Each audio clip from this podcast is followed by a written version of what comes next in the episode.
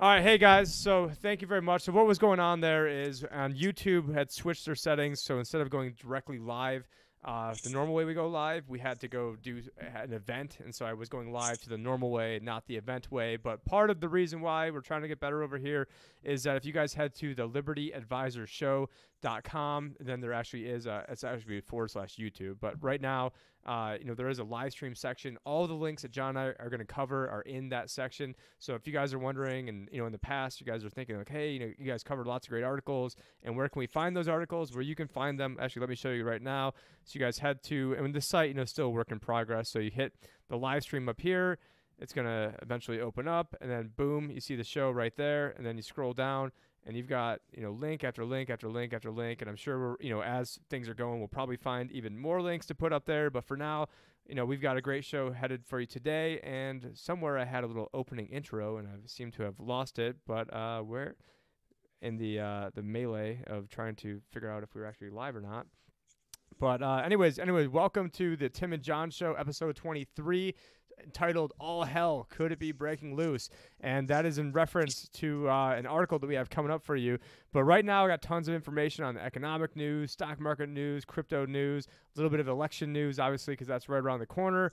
And uh, yeah, we're going to try to see as much stuff as we can jam pack into this article. So, the first off, we have, you know, obviously yesterday, huge day down, huge day down on the Dow. The Dow was down, I think it was like 947 points yesterday. So, just, you know, massively down day on the Dow Jones Industrial Average. Today, uh, you know, and actually, if we're taking a look at like the trailing five day over here, I mean, it's it's down, you know, quite a bit. I mean, we started the week at around, uh, where was it, around 20? Yeah, we're definitely, we're definitely not up.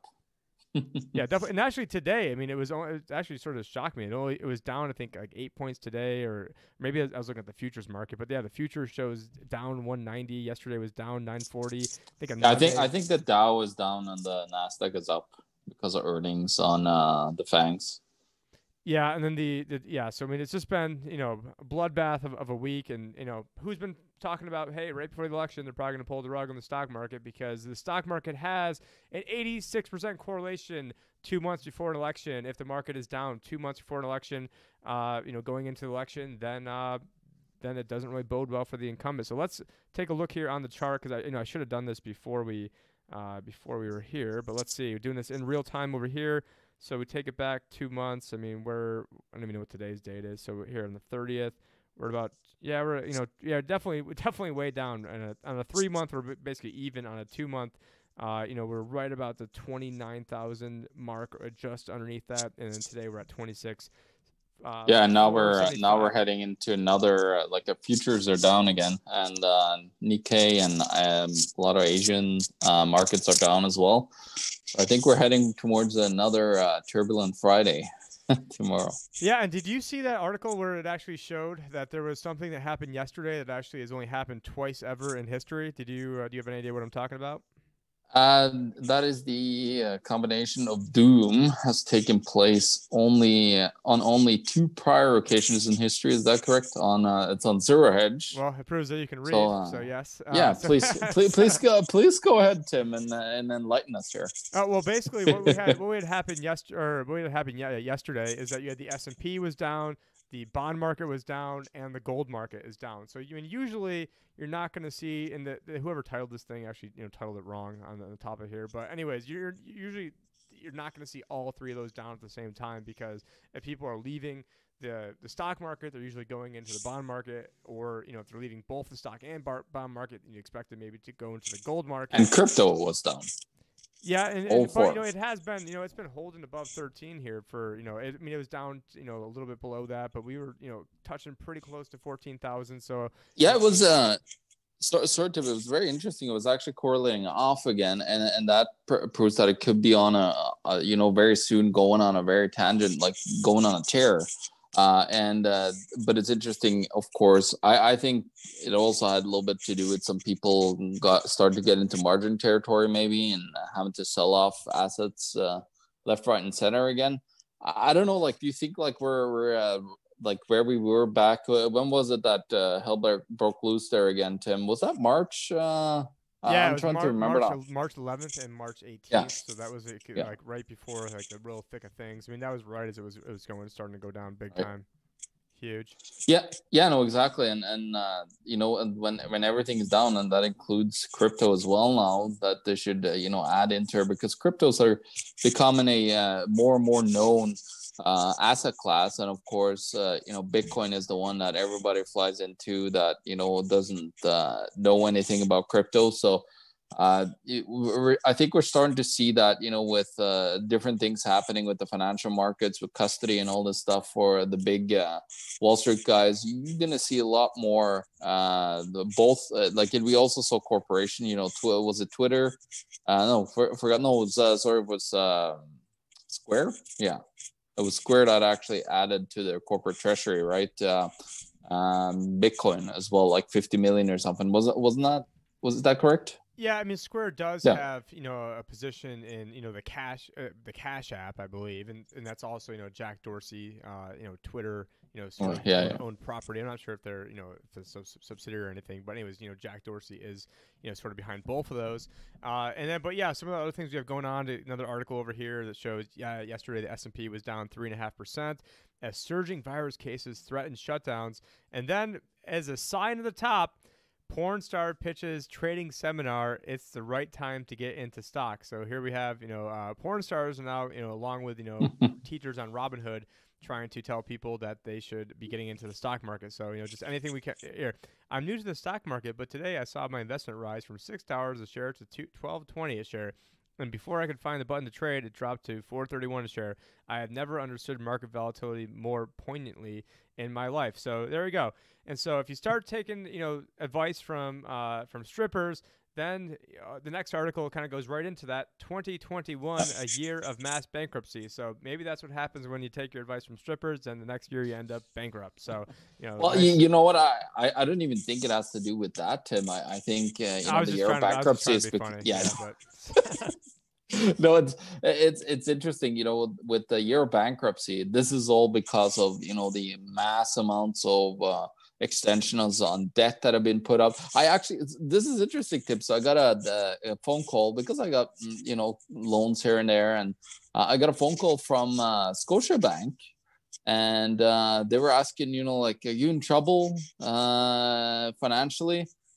It's like, what are you talking about? Like, uh, am I late on something here? Nice, like, uh, what's uh, going nice, on? Nice icebreaker there. So. Yeah, and yeah, and, and, I was like, what, what the heck is going on? So I asked, like, well, why are you asking me that? Like, I'm very confused. Like, have I not paid uh, my, uh, you know, recent like loan with you guys, or what, what's happening here? I'm, I'm pretty sure I'm up to date. And and then they were like, no, we're just uh, uh, doing a survey to make sure that you know everything is uh, all right for you as a customer, and that you don't need uh, you know any moratoriums or any extensions on your payments and so on. So it looks like the the Canadian banks are sure uh, on the ball here, Tim.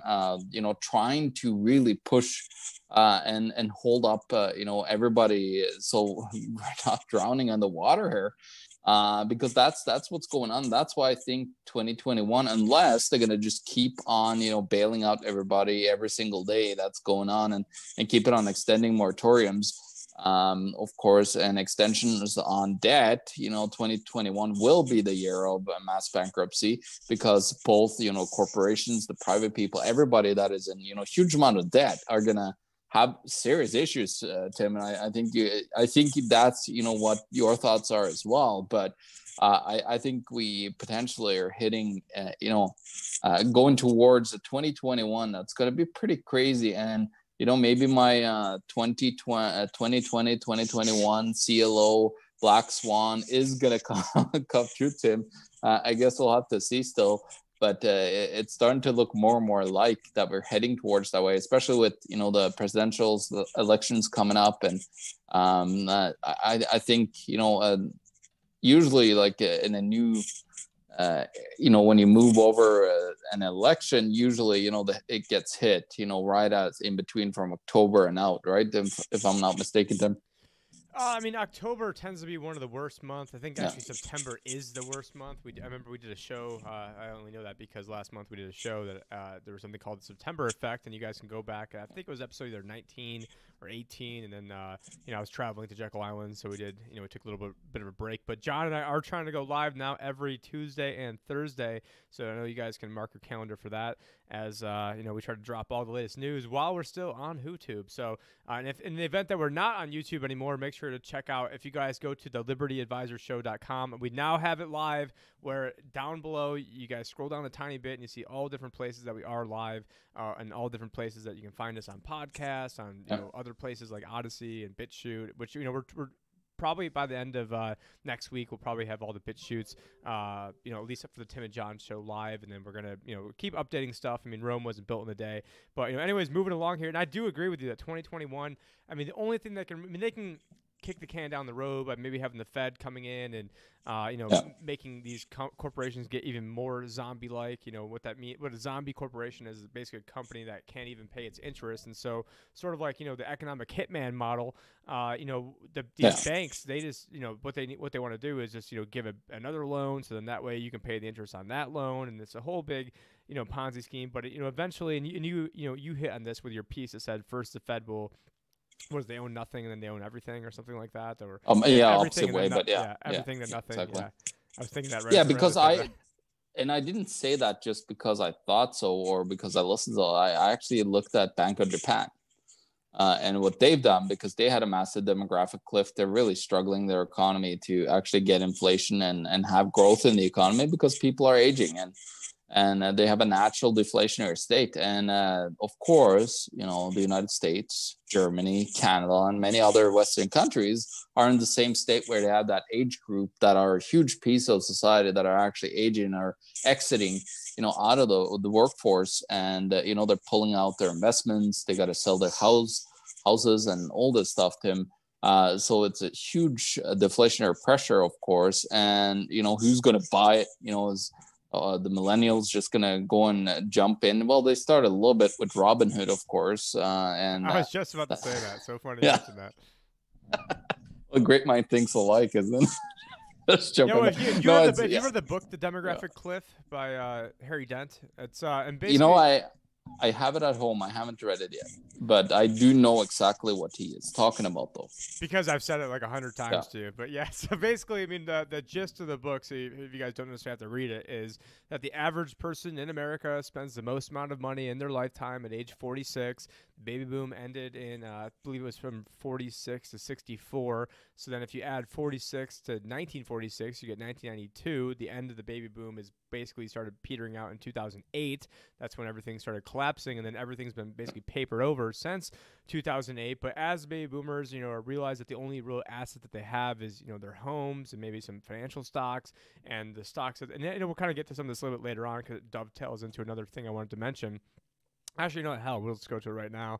Uh, skip, I'll skip ahead a few articles over here, and this is uh, Bill Dudley. So Bill Dudley is a former New York Fed governor. I believe he was a Goldman Sachs uh, guy as well. Oh, yeah. president. Uh, yeah he's a he's another golden one of the many golden boys yeah Yeah, one of the golden boys. And you know what he was saying, you know, kind of skipping over here to the end, is you know there's a big problem here because now you know yeah the Fed could. I mean I'm just you know paraphrasing this, but he's like basically you know the Fed, uh, yeah they could rate they could lower rates a little, little bit more, and maybe the 30 year can go a little bit lower, but you know how much good is that really going to do the average person?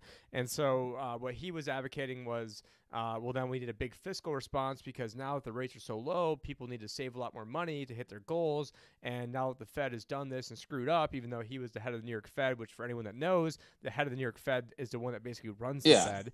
I mean, exactly. it- yeah, the Fed chair is sort of you know they do the trading desks and everything yeah, they're the ones who actually run who who actually run things. So, uh, you know, for him to be, you know, calling this out, I'm like, yeah, well, you're the well, you know, it's a, it's a bad word there, but you know, you're the guy out there who's, you know, advocating this, push the policy, got us to where we are now, and now he's like, oh, you know, we need like seven trillion dollars to go do something. But where I was where I was getting at with this, because I, you know, I skipped ahead here, is that if you know, if you have all these seniors who, you know, maybe you know people 60 years old and older, and you know now they realize that you know their kids are moved out of their house, they've got a big McMansion, 3,000 square foot house that they don't need, and it's the biggest asset that they have. And so you're probably going to see a lot of people who are going to be selling homes, especially if you're in California or New York or Illinois or any one of these other, you know, communist, democratic-run hellholes. And uh, you're probably going to see a lot of mass selling because people need liquidity to fund their own retirements and then that is Yeah. and so you can't outrun demographics now you can maybe outprint your way out of demographics where we just you know have hyperinflation Well, Japan has tried it. Japan Yeah, has tried it, but they're kind of like really struggling to get any kind of inflation. They've been like more like stagflation, but they've been buying a ton of assets, of course. Yeah, I mean they're the biggest, uh, you know, our most indebted first world country in the world, and you know it's a sign of things. And you know, we, we were just talking about the 2021 mass bankruptcy. Well, now we have an article over here from Wells Fargo, and well, not from Wells Fargo, but it's about Wells Fargo is selling its 10 billion dollar student loan book, and so you have to ask yourself, why are they selling? A student loan book when student loans are is debt that can't even be forgiven. Thank you, Bill Clinton, for that because you know loving liberals and everything they do with that. And so, what you're probably going to be seeing here is you're going to see you know a wave of defaults, even though you can't really default on student loans, and you know they still have you know they'll go out to your house with. Uh, and I do realize I say you know too much, so I'm really going to try to stop saying you know. Uh, But but Tim, was it just another thing? Was it? I, I shared an article on our Discord, and I think it was uh, was it Wells Fargo or was it Bank of America? I forgot which one of the banks, but they actually came out with a card that you could pay directly or a student loan uh, with your credit card, uh, like using you know the cashback or whatever they had on it uh, to pay. So yeah, just go in some higher debt to pay off your. Well, lo- it might not be a debt. bad idea because no, eh, because you can't forgive student loan debt, so you can pay off I student so. loan Yeah, debt. yeah. So you can't pay off student loan debt. You could get well, Bank of America, not financial Yeah, you could go bankrupt. on Definitely not financial advice. You can then they could then have your uh, unsecured high interest Yeah. rate credit card just default on that, and then now you Yeah. default. But then you know what they'll probably do is okay, you get like a ten thousand dollar card, but you're a hundred thousand dollars in student loans, so it's not really. Oh yeah, no, yeah, no. I, they, they wouldn't be that stupid. The the banks, of course, you know, knowing uh, knowing their business plans to rip you off, of course, like what they do with most stuff. And of course, Wells Fargo is an interesting bank, you know, in itself. You know, the the crime uh, over there is just rampant when it comes. Like me and Josh, I think we had like seven or eight different videos on all the different crimes that uh, Wells Fargo has committed from you know, from fraud with uh, mass amounts of fake bank accounts to, uh, you know, adding insurance onto people that they didn't ask for, uh, to a whole, I, I forgot all, all of it. Like it's been a while since I actually like looked at all the fraudulent activity over there. But of course, you know, it's funny how, you know, it was when, uh, what's his name? Um, uh, Warren Buffett got in there that it really started to go south. But he's like, oh, I'm trying to fix the bank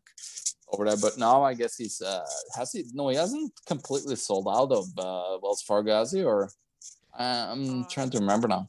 I think he, he definitely uh, lightened up his position, you know, quite a bit. Uh, just actually, just just recently, he went ahead and did that. So, uh, but yeah, it's it's you know just you know, more of the same old from uh, Uncle Warren. He's, he reminds me of you know Joe Biden. You know, they're just two old guys eating an ice cream, non-threatening. Don't worry about them. But you know, maybe Joe Biden is really non-threatening because he's gonna just a puppet up there. Uh, when it's gonna be you know Kamala Harris and all her handlers who are gonna be the ones who are actually gonna be running the show.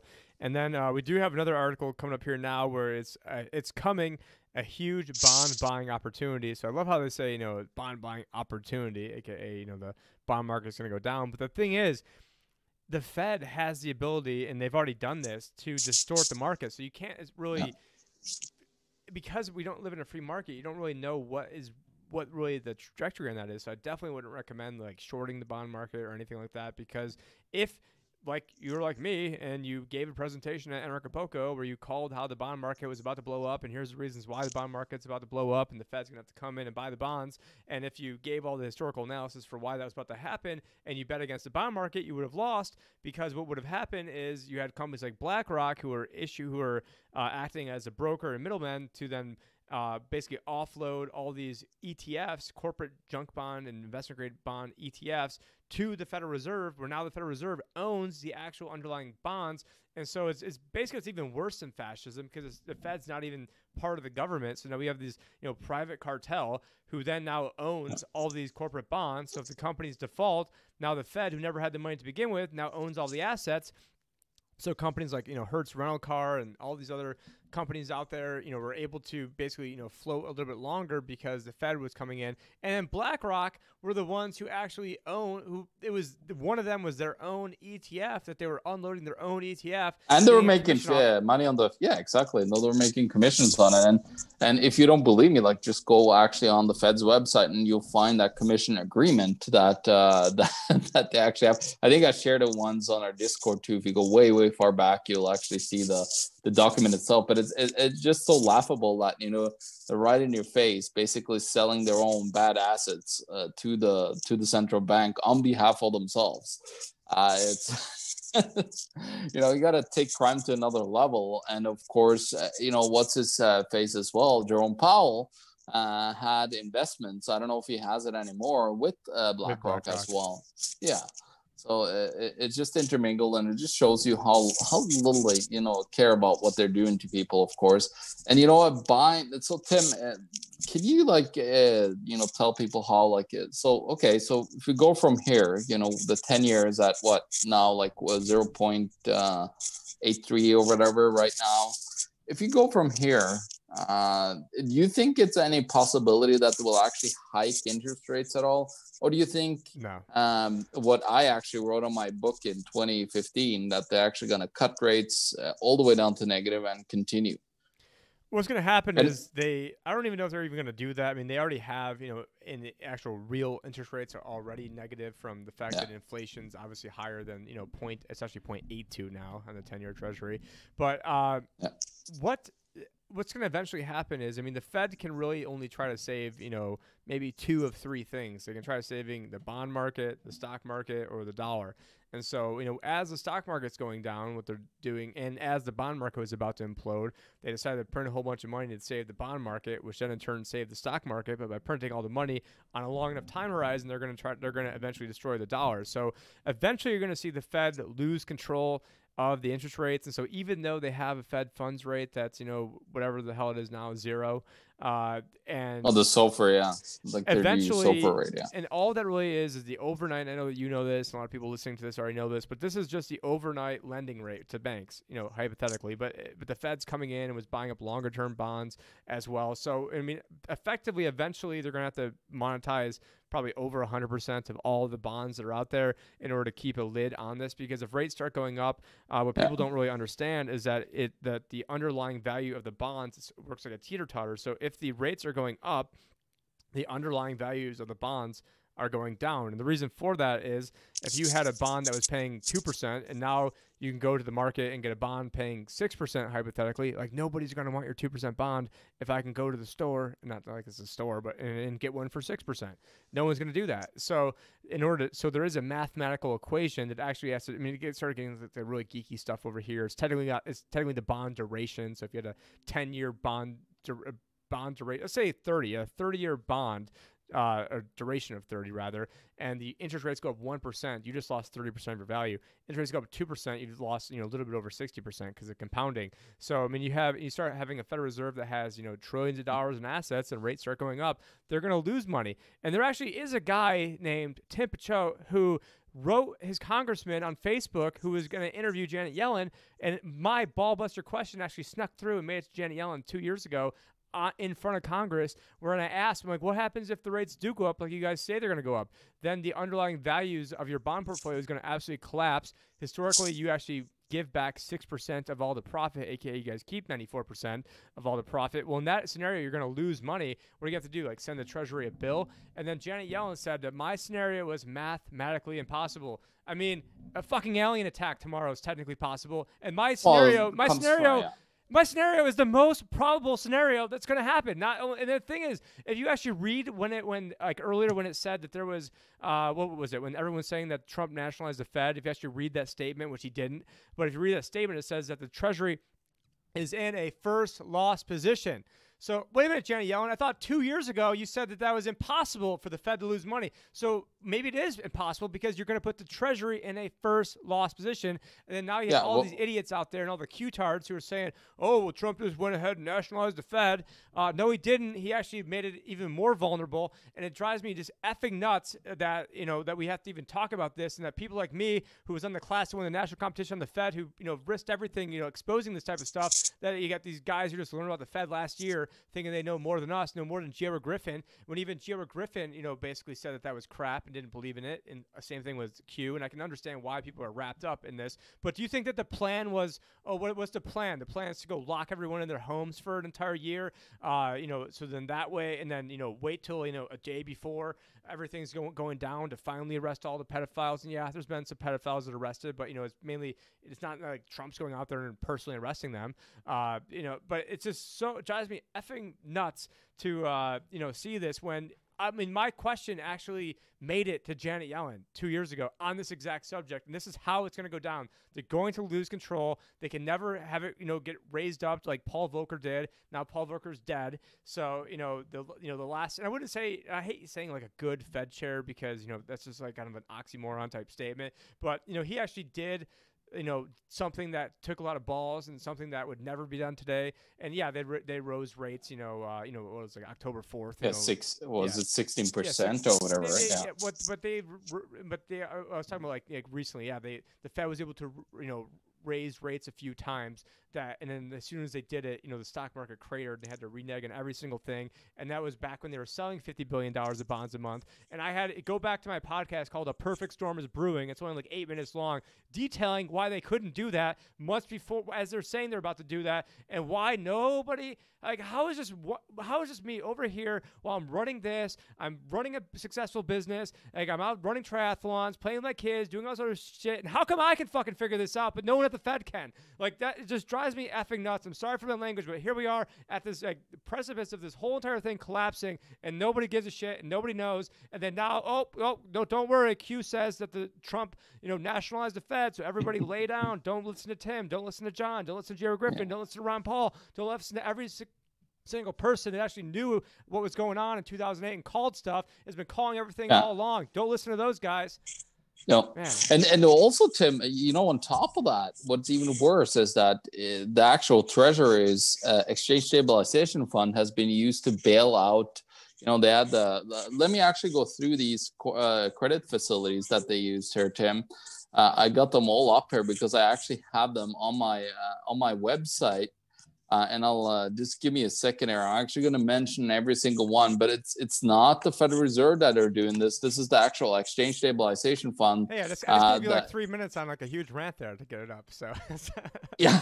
what are you doing? okay so, so so here we go right like the exchange stabilization fund jumped in size you know from about 90 uh 98 billion up to suddenly almost uh yeah 700 billion uh, recently and and it was for a reason because of And, course who runs under that? Does FSB run that, or they? no, no, no, no. This is actually the the so the Under Secretary Treasury is running the uh, the uh, Exchange Stabilization Fund actually. So it's it's not the Treasury Secretary himself that runs it, but it's the Under Secretary that actually uh, is in charge of it. If you go and look at the books, actually, actually talking about that.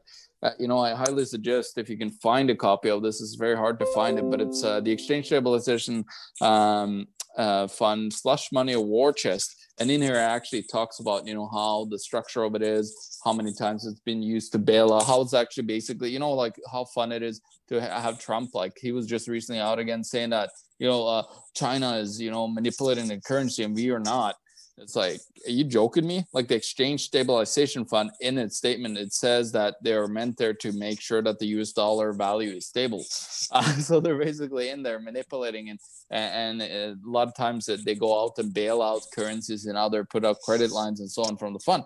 But in the exchange stabilization fund itself, that was actually funded by the stolen gold uh, back in 1933 in the Gold Act. You can actually find it. It was two billion dollars worth of gold that they actually started this fund with, and they also funded uh, the initial seed funding into the IMF with it. Uh, so you know it's it's very corrupt, but we go and look here. So uh, if you go and look at the actual uh, monthly balance sheet, if uh, anybody of you feel like you want to go in and look at something really dry, uh, in there, there's a whole bunch of different uh, funding programs uh, that they're funding, and, and one of them is, of course, the um, You gotta, you gotta, you gotta the- sell a little bit harder yeah. than that. If you guys want to look at something really dry, let's. well, it's you know it's, it's dry for most people because they they have no clue what's going on there. But anyway, so it's the commercial paper funding facility two because they had a similar one in 2008. It was called number one, or or not a number one, but just like commercial paper funding facility. Uh, then you have uh, the let's see here. It's the term asset-backed securities loan facility, and that is for uh, asset-backed securities, which is derivatives that are you know uh, backed by uh, they're backed by uh, you know credit loan, credit card loans, student loans, car loans, and a whole wide array of other uh, assets that you don't hear about in the mortgage-backed security field. So they're they're doing that. They're bailing that out, and that one has constantly increased until lately. It's kind of plateaued a little bit. hasn't there, there hasn't been too much intervention. Then you got the corporate credit facility (LLC). So this is actually these are actually special purpose vehicles that they uh, that the name is Corporate Credit Facility LLC. It's a limited liability company. Um, and, and it's the same for all these actually. Uh, You got the uh, municipal liquidity facility for municipality, uh, like for the Muni bond market and so on. Uh, then you got the uh, Main Street lending program, which is still going up. Uh, you got the money market mutual fund liquidity facility, which has been going down all the time now. So there's not too much strain as of right now on the money markets uh, side of things, but that could of course change in a second. Uh, but yeah, that's that's actual facilities that they set up uh, through the Treasury's uh, Exchange Stabilization Fund, and and that is a that is a bailout, a shadow bailout uh, that nobody is talking about really, Tim. Yeah, and we are just you know hearing a little bit of static. I think coming from the microphone. I didn't want to interrupt that uh, great uh, expose you're giving out there, but yeah, there is there is there is a little bit of uh, of uh, static that we are hearing. And this is actually so. This next article that we have coming up here is actually I think one of the most interesting ones that we have. So see, that's how you sell it, John. Most interesting. Not saying that because Yeah. dry stuff coming up here, but uh, most investors now expect. This is most investors. Let me read it again. Now expect the U.S. stock market to crash like it did in October 1987. And why that's good news, Ooh. according to Yahoo Finance. Oh, good. Yeah, buy the dip. Yeah, you know, well, you know, well, it's not really necessarily that, but yeah, I do understand that. But it, that's yeah, that's another way that they could spin that. But it's because, and actually, I do somewhat agree with this. That it, it is a contrarian statement that if everyone thinks uh, that the market's about to crash, and it actually is sort of uh, means that it's probably not going to crash. Because everybody does expect things to go down, but everybody also people do expect Donald Trump to win too. I mean, I was just uh, spot checking Alex Jones today, and it's very hard. I listened to his Joe Rogan too, which that was awesome. If you guys haven't heard, Yeah. I, I listened to most. That was very. It's a lot of fun. Yeah, what did you listen to the, Con- the Kanye one also? I, I didn't have time to for all of it, but I listened to half of it with my wife the other day. Well, I listened to the Kanye one, then I didn't even know, and I don't listen to very many Joe Rogans. And Then I didn't even know the Alex Jones one was on, and all of a sudden I was like on Instagram and saw that uh, that Joe Rogan had posted about Alex Jones, and I was like, oh my god, like this is like Christmas come early. I had because I had no, and it was great because I didn't have like any any anticipation or any build up. Like all of a sudden, like boom, it was right there, and uh, yeah, it was it was awesome. But so I decided to listen. I only listened to like two minutes of Alex Jones today, so it's like the very very beginning of this, and he's like, you know what, I'm saying it right now, Trump's gonna win in a landslide, in a landslide. You know, I got I got the documents, and you know maybe I don't have any documents to, to, to crinkle up over here, but he's like, you know, we got we're gonna win in a landslide. So you know what. I want to go back and uh, you know play that clip uh, if Trump in the event Trump ends up losing because you know they're getting Republicans are getting so cocky. I mean, if there's no way that you can say he's going to win in a landslide. I mean, this is going to look really stupid if you know come Tuesday he wins in a landslide. Then I'll admit that I was wrong. But uh, I think at best, if best case scenario for him is that it's you know a 50-50 coin flip at best. But I mean to go out and say he's going to win a landslide, I mean, or they, they No, crazy. it's, it, I bet that's what he's smoking, but uh, I don't know yeah. if he was. But yeah, I think he was smoking. There, there. Actually, no, he was smoking. they have to have. Uh, yeah, yeah, he, he definitely was smoking and drinking hard. Actually, he got pretty uh, wasted at the end of it. I haven't watched the whole thing to the end. I, I have like probably twenty minutes left, but yeah, he he was getting pretty lit there, and then al- also drunk. Well, at the very end is yeah when he starts inviting himself on to a future upcoming uh like election show, and then Rogan's Yeah, the election. Uh, And he's like, yeah, "No, you're, you're just gonna turn it into the Joe Rogan show." And you know, it's just yeah, it's, just, it's hilarious. Classic Alex Jones. yeah, but but there will be interesting. Uh, when is the election again? On the third, right? So Well, Tuesday. um, yeah, on the on the two. Is it the second? What's all? It's all. Well, it's yeah, it's always Tuesday. So Okay, yeah, I'm not uh, not too familiar with Merca.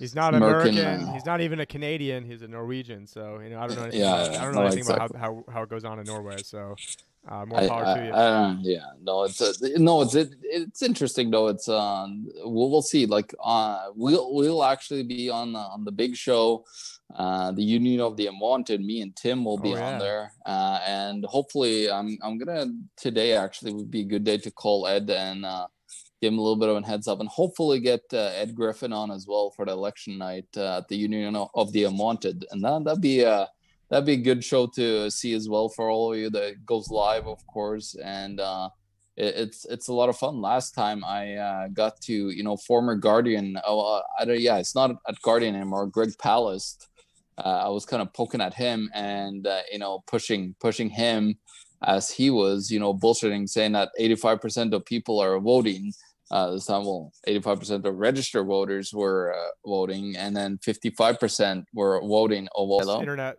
internet for a bit for a minute. So Oh, uh, You're back. You're back. yeah. there? So even though I've got a you know a gigabyte up and gigabyte down, the uh, lizard people want to fuck with me every now and then and cut off my internet temporarily. But yeah, we're back. So I, you know what? I made I made you a co-host, so luckily the Zoom didn't didn't Yeah. cut out, but unfortunately the uh, stream cut out. Anyways, we're we're back, and now that you know they're gonna have that epic live stream, like I was thinking of, uh, you know, doing a, live stream during the election, but you know, who, who the hell's gonna turn into me when you've got you know Joe Rogan and Alex Jones uh, getting hammered Yeah, that's- and- that's and pretty tough weed. to, uh, uh, Yeah, unless unless we actually like uh, went to Ed's place and had uh, drinks at Ed, Ed's place, that'd be the only uh, only time we could actually compete with uh, Joe Joe Rogan and Alex Jones and uh, his crew getting all wasted. Yeah, I love the last time Ed was on there. I mean, Alex paid him a lot of deference and was like, you know, hey, you know, this is this is you know, Ed Griffin was the guy from 1956 all the way to 1996 leading the charge, and after 1996, I took over and I was leading the charge, and I've been the biggest one ever since. But Yeah, yeah, you know, yeah. until 96, that was it was all me. Yeah, So, yeah, yeah, yeah. but it was, but the, even though he's like trying to give him props, you know, he's still being a dick. But you know, that's what else. What else? Oh, uh, that's- but you know, but you know, as much as I rag on Alex, I mean, if it wasn't for him, you know, uh, you know, a lot of the, you know, he has exposed, you know, tons and tons of stuff, and basically I got like a PhD. Oh, and he's still sort of he's stuff. yeah he's he still talks the truth mo- most ninety five percent of the time. So you can't discount Alex Jones either, even though he's a little over the top uh, a lot of times. But a little. Yeah. Uh, and then uh, yeah. So what else do we have coming up here? Well, yeah, we've got the uh, you know because I skipped ahead some articles over here, but we have the Walmart CEO urges Congress to pass another stimulus bill, assisting those who really need help and boosting holiday sales by oh, his his employees on food stamp. Yeah, they're on food stamps while you know the while the Waltons have you know what like three or four out of the top you know ten billionaires in the world uh, Yeah. are, are Waltons. And then you have to take a look. I mean, if you take a look at all the food stamps that are given out, uh, you know the Walmart's you know probably one of the largest recipients of you know food stamp money. And so it's and it's you know if we were had a environment where you actually saw people standing in line bread lines, I mean it would be even worse today. It'd be even worse even before the coronavirus. Well, uh, the, the, the Walmart 30s. employees are literally in the bread lines through getting food stamps to survive because of their low salaries. So yeah, there you go. And I see Sean in the comments. All right, well, that's well, if that's nobody, I want I don't want to hear any complaints when Kanye makes us all attend his church service. And uh, you know what? I'm actually contemplating. Uh, I never, I didn't get my mail-in voting. I never changed anything, so I, I was you know too lazy to take the 15 seconds to do that. But I'm either gonna stand in line without a mask. Well, I'm definitely standing in line without a mask, either to vote for nobody or to write in Kanye. So I don't know which. If I want to, I, so I, I it would be Can, can you vote for nobody? Uh, I, I'm gonna, I, want to write in. I want to write in nobody. So I want to go there, cause a scene without a mask, if there's a scene, or maybe show up in a full hazmat suit. Maybe that's even better. And then just Yeah, like, that's the best. uh, vote for nobody. Nobody will let you down. Nobody will raise your taxes. Nobody will go to war. Nobody will. Well, actually, yeah, there's actually a guy. uh, Isn't he from New Hampshire? Did you meet him when you were up there Yeah, at uh, PorcFest? Yeah. Genius guy. Yeah, no, and we make Josh and I when when we were over here, we're having a field day, making nobody jokes. So you know, it's one of the things if you're around us, you want to kill us because we're we were making nobody. Which in all the guys in New Hampshire, I'm sure, are making tons of nobody jokes. So shout out to nobody and shout out to everyone in New Hampshire. I know if uh, Yeah. Gluten Freeman, uh, if Riaz is watching this, you know he'll probably get a kick out of it. So shout out to him. And next uh, article we have coming up here is Gu- Jeffrey Gundlach from DoubleLine Investments. And uh, you know, personally, he's also known as like the Bond King. Gundlach. But uh, let's see. Trump will win next week, and by 2027, there will be some sort of revolution. And so this is coming from one of the most respected. Not that I like really respect a lot of money managers, but uh, just like on like, in general, this guy is one of the most respected money managers out there. Probably one of the only people that I actually respect, uh, really as a money manager that's out there. And you know, and I don't really agree with him that Trump is going to win, but you know, I do. But when you've got you know you've got a guy like Jeffrey Gundlach saying that by 2027 there's going to be some sort of revolution. Well, we probably would have already had a revolution, but what Google does is they're able to take you know all this information and see where everything is headed, and then get in front of movements and steer them and get all this balkanization. Yeah, and we had COVID too, basically making a lot of it illegal.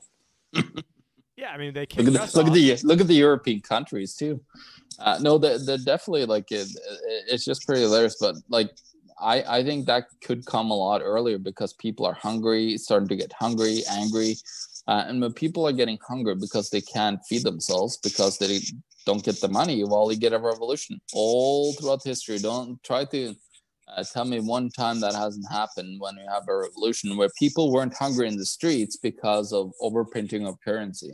It's because they, John, time. it's because they've never have done communism right. I mean, if we only had you know the proper oh, yeah. democratic communism and democratic socialism, uh, not not to be confused with the Republican, you know. Well, yeah, look at look at how well that is going for Norway. Norway is retracting their uh, democratic socialism. They have to like half go into uh, capitalism now because their uh, their system sucked and they were like getting extremely poor. Like I don't know, like if if you go to Norway, they said it's the happiest country in the world. I say that to my mom. She starts laughing really, really hard every time I say it, uh, because she knows like how far away from the truth that is. And and Norwegians are the most unfriendly people other than Chinese in the world. I guess that's why we kind of like we're, we're plotting. You know, the Chinese are plotting their own takeover of the world. Norway has done that forever throughout uh, the UN. We got so many people in the United Nations, Tim, you wouldn't believe it, uh, that are, you know, the former Norwegian politicians that, you know, nobody knows uh, a lot of times who they are, but they're just there because they know that if you fail as a politician, you just go to the UN, you're an elected official, you get all these, uh, as we talked with Eric Shine the other day on, on Tuesday about, you know, uh, the, the legal uh, rights that you know they have compared to everybody else they can basically do whatever they want. They're uh, you know have diplomatic immunity. Uh, do you remember when um you know our uh, our buddy joby weeks he was flaunting his un diplomatic passport? Do you remember that? Like when we were at uh, aaron uh aaron and uh the pool party? Kingsley's? Yeah yeah, no, I remember that, and he, he also had Liberland and a few other you know things, yeah. and you know I tried talking to him about different you know trust planning at one point, and he you know but he basically blew it off. It's like, oh no, I've got diplomatic immunity and this and this and that and the other thing. So, you know, in case the feds are listening, I don't know anything about a situation. It just uh, you know he thought he knew everything. I don't know. Is it? I think he's still is he still in prison? Like yeah, but he hasn't still got trialed either though. Yeah, I think because of the whole pandemic. Oh man, he's just got to be. I mean, I know he did say he wanted to sober up and lose some weight. So I mean, at least if there's any you know silver lining in all this, not to make it. Oh, there, and there you go. Uh, because I mean, he's a guy that knows so much about, even though necessarily wasn't implementing it, so much about health and so much about different wellness things and and the news and everything that's going on that it must just be driving him nuts in there to have to you know see all the propaganda that's going on and not be yeah. able to counter it and just. Uh, you know, who knows? I mean, it's uh, yeah. I, mean, I don't think he's an angel on uh, on some things, but you know, I, yeah. yeah, but yeah. Anyways, I don't want to say anything else. I don't want to get myself in, in any trouble, but um, or any, yeah, any more trouble. But yeah, I did have a video that I shot with uh, Jeff Berwick on that, and then his lawyers asked me to take it down, or him Jeff to take it down after like 12 hours. But uh, anyways, I do see somebody said that they can write in uh, Vermin Supreme, and I actually did uh, on the fourth ballot of the Libertarian Party this year as a delegate of the LP, wrote in Vermin Supreme because I knew by then it was definitely going to be Jo Jorgensen. First three rounds, I went for my, my boy Jacob Hornberger. Uh, and then I was like, at the end, I'm like, you know what, screw it. You know, this whole thing's just a joke. The LP is a joke. And uh, just decided to go for it. No, I'm saying the LP is a joke as a delegate for. Like when they actually had the chance, you know, last election and this election, they're running buffoons uh, and, uh, you know, basically statists uh, as their as their main uh, you know candidates. You know, you got the Gary Johnson, you know, just completely laughable guy. You know, total state hardcore statist, and then of course you got Jo Jorgensen. You told me that she was you know pro CIA. Like, well, no, I wouldn't say she's I mean, we got on one hand, you know, you got a guy like Jacob Hornberger who's like, we need to get rid of the CIA, we need to get rid of the IRS, and just and the Oh, guy who actually believed it and was just going absolutely, you know, nuts out there. Then you have, you know, Jo Jorgensen's like, oh, if we trim this down by like two percent and we trim this down a little bit and we do this, you know, we're in the end game of this. We don't, we're not, we're way past trimming things down one or two percent. And but they what they want to do is they want to go kowtow to all the social justice warriors. They want to go kowtow to all the all the Biden supporters that aren't going to go over there anyways, and you know, and kowtow to all the black people out there. Then the and the one black guy that they have speaking there, beside actually this other guy, John Monds, was running for VP, and actually, and he he did great. And I, first time he's ever on my radar. But quick aside, but um, Maj Toure of Black Guns Matter. Uh, you know, basically him and Nick Sarwark got into it, which you know Nick Sarwark, uh, you got nothing good to say about that guy.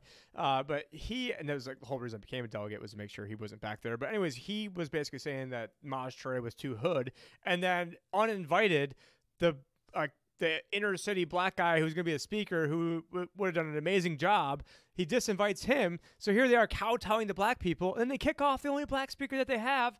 And then then there was other there was a big like like tiff on, on Twitter that I saw where I think it was some other black people basically saying like "f you Sarwark," and so all this social justice warrior stuff, all this kowtowing to the left, all and basically you've got nothing to show for it. So. Uh, and again, Well, because they just want to play identity politics, and, and there's a lot of people in the libertarian movement now who, you know, I even saw uh, part of this one group. They're not going to mention that, you know, there's one of their moderators is, has a Biden Harris thing underneath their name, and and and so it's not. It's what the LP doesn't realize is that the LP, the Libertarians, are a million times bigger outside the Libertarian Party because the Libertarian Yeah. Party is a joke. Uh, I don't know if I'll ever waste my time. You know, if you guys want to play this, you know, if I end up running a couple years from now, oh look at Tim. Tim said we're a joke and we're, he's not going to waste our time. Good, fucking play it because you guys are a joke. And the fact that I'm even mentioning you right now, this is the most I've even talked about Jo Jorgensen the entire time. Because I was up there, I'm like, you know what? If you guys, uh, a bunch of people that know nothing about social media, know nothing about getting getting reach or anything, uh, not that I'm like huge or anything. Uh, if you guys go this way and and want Jo Jorgensen, who I talked with in person in January, it was like talking to like a dead fish.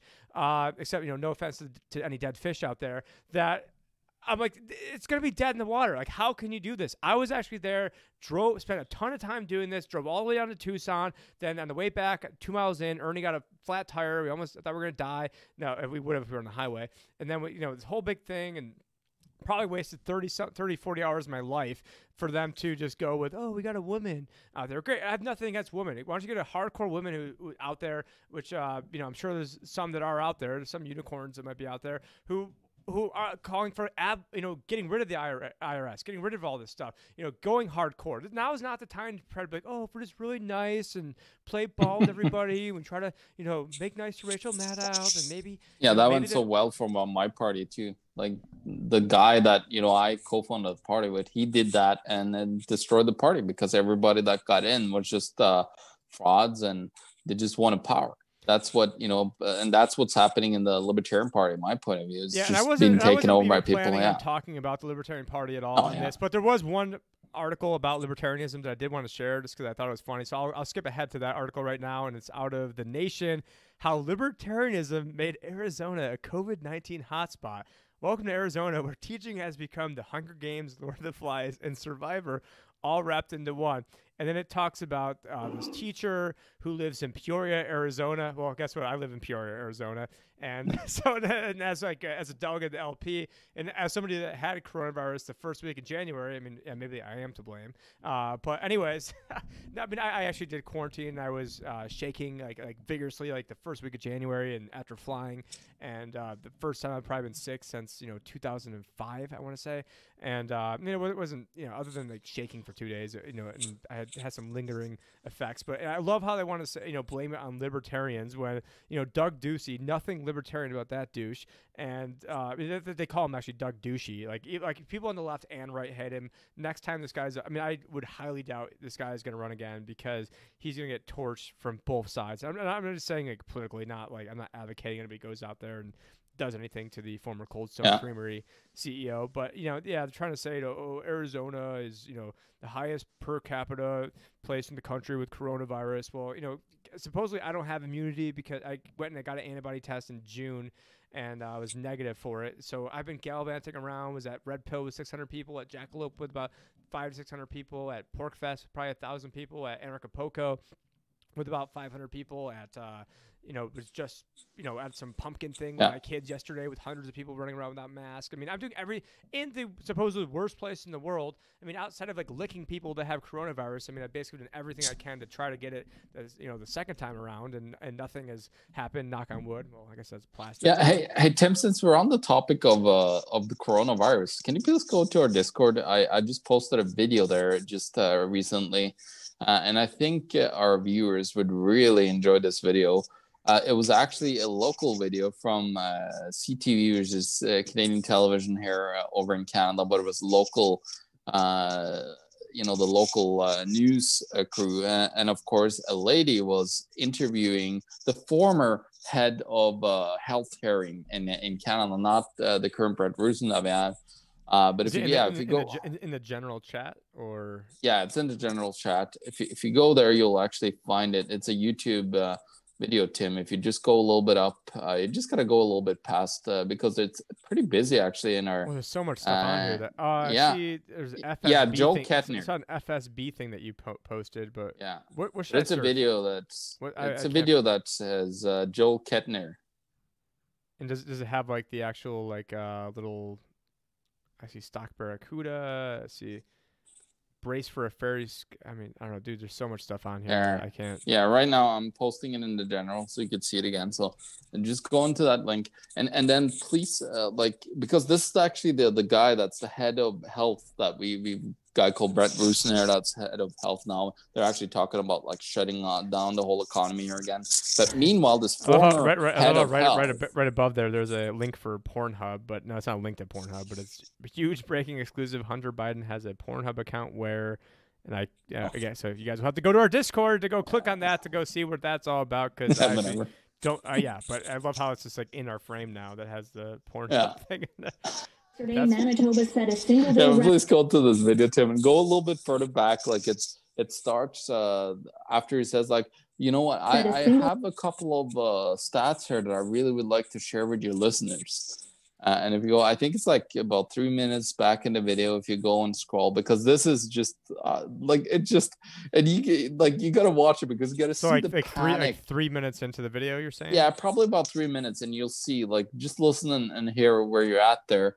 Uh, but it's basically talking about. I have some stats to tell you. By the way, guys. this is how John and I do show prep. Is uh, right now you guys are hearing it. So hopefully you guys can hear this because for some reason it's playing out my my regular speakers, but hopefully you guys can hear this. I cannot hear it, Tim, benefit but- is, as we know, to try to flatten the curve. In other words, to try to prevent our hospitals being overrun with cases and to try to reduce the mortality, especially premature mortality.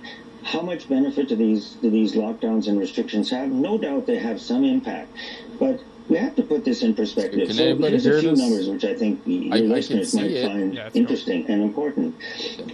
4,500 cases in Manitoba. That represents less than 0.3% So I don't know of our uh, population. you're at if they're actually That's at one the, in uh, 300 yeah. people so far have uh, have had a positive test result.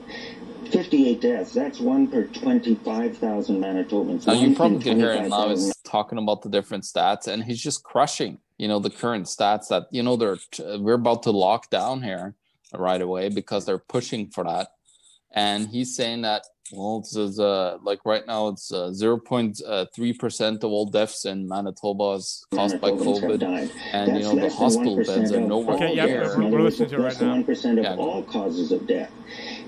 ICU admissions, 15. That's about 20% of our And ICU just beds. watch it, In a guys. When, when typical, you see uh, the flu reporter season, after uh, these the stats, majority just, just ICU you gotta watch. This is the best, you know. Ever you see, like they're in a and headlight, just probably getting yelled in acute the air injury or pneumonia. uh, by the And we, like, so far from down right estimates from descriptions of our see, like, how capacity they for try to, ventilators, you know, we're really using quick up less than 1% of our ventilator capacity. So, Dr. And Kettner, what, do, now, what I have want to you? add one more point. Oh, sorry. Hospitalizations, 83 hospitalizations. That's less than 3% of all our beds. So we just have to put into perspective the impact that this uh, disease is having.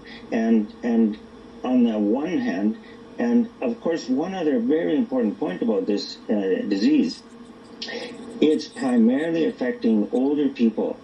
80% of our deaths in Canada are in people Okay, yeah, I mean, and, and I think you know we get it that this is all you know BS, and we we know that uh, you know we can't obviously trust Uh, yeah, but I, I there's so just about this though because I thought it was hilarious. You see the actual uh, like whoever anchor or whoever is interviewing him is kind of panicking and he- uh, she's probably getting yelled at. You know, like to shut down the interview, shut down the interview. It's actually gone from the internet. They actually CTV took it down. that's that's the best. Uh, it, it just really cracks me out. Yeah, I could see her like like blinking her eyes and being like a little bit in panic mode, trying to cut him off. It's it's it's it's just very enjoyable for me, like to to see that kind of stuff. And his you know talk kind of poking a lot of holes in the current you know paradigm that they're trying to force shove down the throat of Manitobans here. Well, you see what they're doing. I mean, you guys have it, have it Yeah. easy compared to, uh, as you say, France. Uh, so in France, they have uh, back in nationwide lockdown and worse second wave. What you now can and can't do. So uh, Emmanuel Macron, who, if only there was a guy named me, who the first, like literally, I think his podcast episode four or five, Yeah. I had a whole expose about his connections to the uh, Rothschild family, including he was directly working for the Rothschild family. Oh, it's in. uh, Rothschild just Bank. go on. Yeah, just go on her, his LinkedIn. Like I, I have him as a third level LinkedIn connection, and you go on his LinkedIn. It's right there, Rothschild's Bank. If you don't believe us.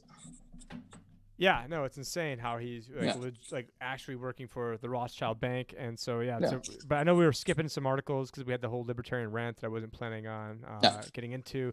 But you know, we also have you know Trump says paints apocalyptic portrait of life in the U.S. underneath Biden, and so.